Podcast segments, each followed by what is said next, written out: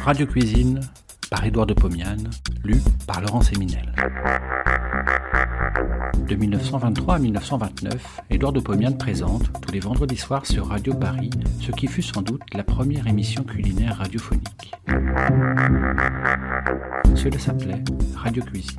Près d'un siècle plus tard, nous donnons à réentendre ces quelques 200 chroniques qui firent la joie des auditeurs de l'époque. Cette semaine, pourquoi le poisson est-il considéré comme aliment maigre?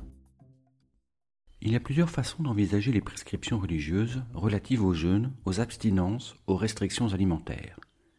Il en est une, sur laquelle je n'insisterai pas, la respectant par trop. On ne doit pas manger de viande le vendredi, parce qu'on n'en doit pas manger. On peut remplacer la viande par le poisson, parce que c'est permis. Telle est la loi dictée par l'Église. Mais on peut, tout en respectant la loi, en rechercher les origines, ou du moins en interpréter les causes et les effets. D'après Salomon Reinhardt, qui a tant écrit sur les religions, ces restrictions alimentaires ont leurs origines dans le taboutisme et le totémisme. Dans les anciennes religions, il existait des animaux sacrés. Ils étaient tabous. Si l'on se sert du mot polynésien, ou totem, si l'on emploie la terminologie des peuplades sauvages de l'Amérique du Nord. Parmi les animaux tabous ou totems, citons l'ibis, le crocodile, le bœuf apis des Égyptiens.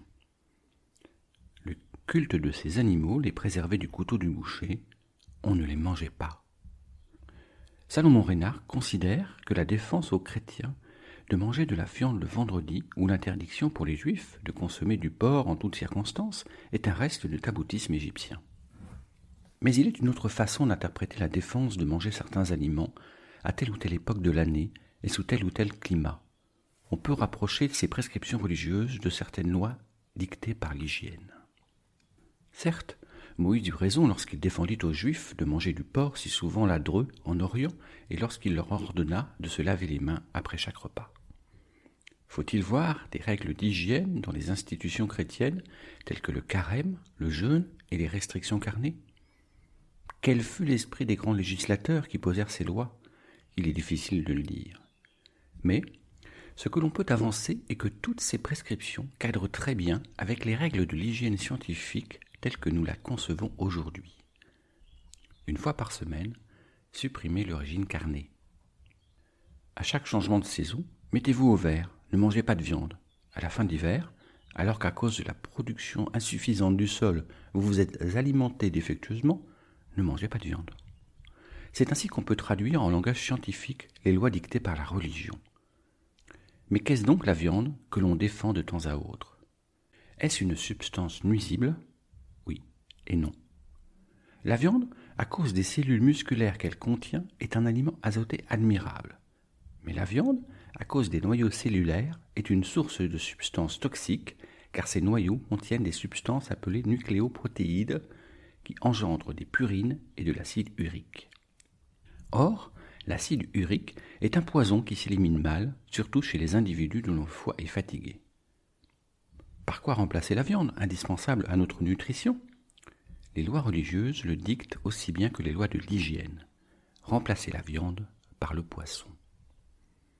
Les analyses des savants ont démontré en France, comme en Allemagne et en Amérique, que le poisson engendre à poids égal beaucoup moins de purine et d'acide urique que la viande. Et cependant, la richesse du poisson en substances azotées, en albumine, est aussi grande que celle de la viande. De plus, la chair du poisson est plus riche en phosphate que celle de la viande. Le poisson est donc l'aliment par excellence pour les enfants qui ont besoin de construire leur édifice phosphoré, leur squelette. C'est aussi l'aliment de l'adulte et du vieillard dont le foie transforme difficilement l'acide urique toxique en urée qui s'élimine plus facilement. Revenons donc maintenant au titre de cette causerie. Le poisson doit-il être considéré comme un aliment maigre?